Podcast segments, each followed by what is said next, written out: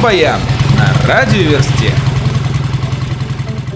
Для Сергея Курехина, музыканта, композитора, актера и сценариста, создателя и постоянного участника группы «Поп-механика», город Евпатория был местом, где прошли его школьные годы. Жители Евпатории поставят Сергею памятник в сквере Ленина. Как считает Алексей Комов, один из авторов памятника, этот памятник станет еще одной достопримечательностью города. Константин Кинчев поправляется после инфаркта, который музыкант перенес двадцать девятого апреля этого года и уже готов снова начать концертную деятельность. Тем более, что новый альбом Алисы «Эксцесс» вышел в конце сентября и ни разу не сыгран на сцене. На одиннадцатого ноября анонсирован концерт-презентация «Эксцесса» Алисы в московском клубе Space Moscow. Группа «Калинов мост» закончили запись и начали работать над сведением своего нового альбома «Сезон Овет». Так что, как пел Егор Летов, все идет по плану.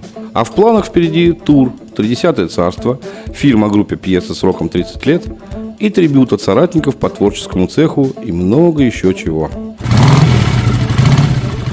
К своему юбилею группа «Пикник» выпустила «Двойничок» тридцать пять лучшее и неизданное. В первом диске хиты в исполнении самого «Пикника», а вот второй диск разделен на рубрики, в которых можно услышать исполнение композиций группы другими творческими коллективами и певцами.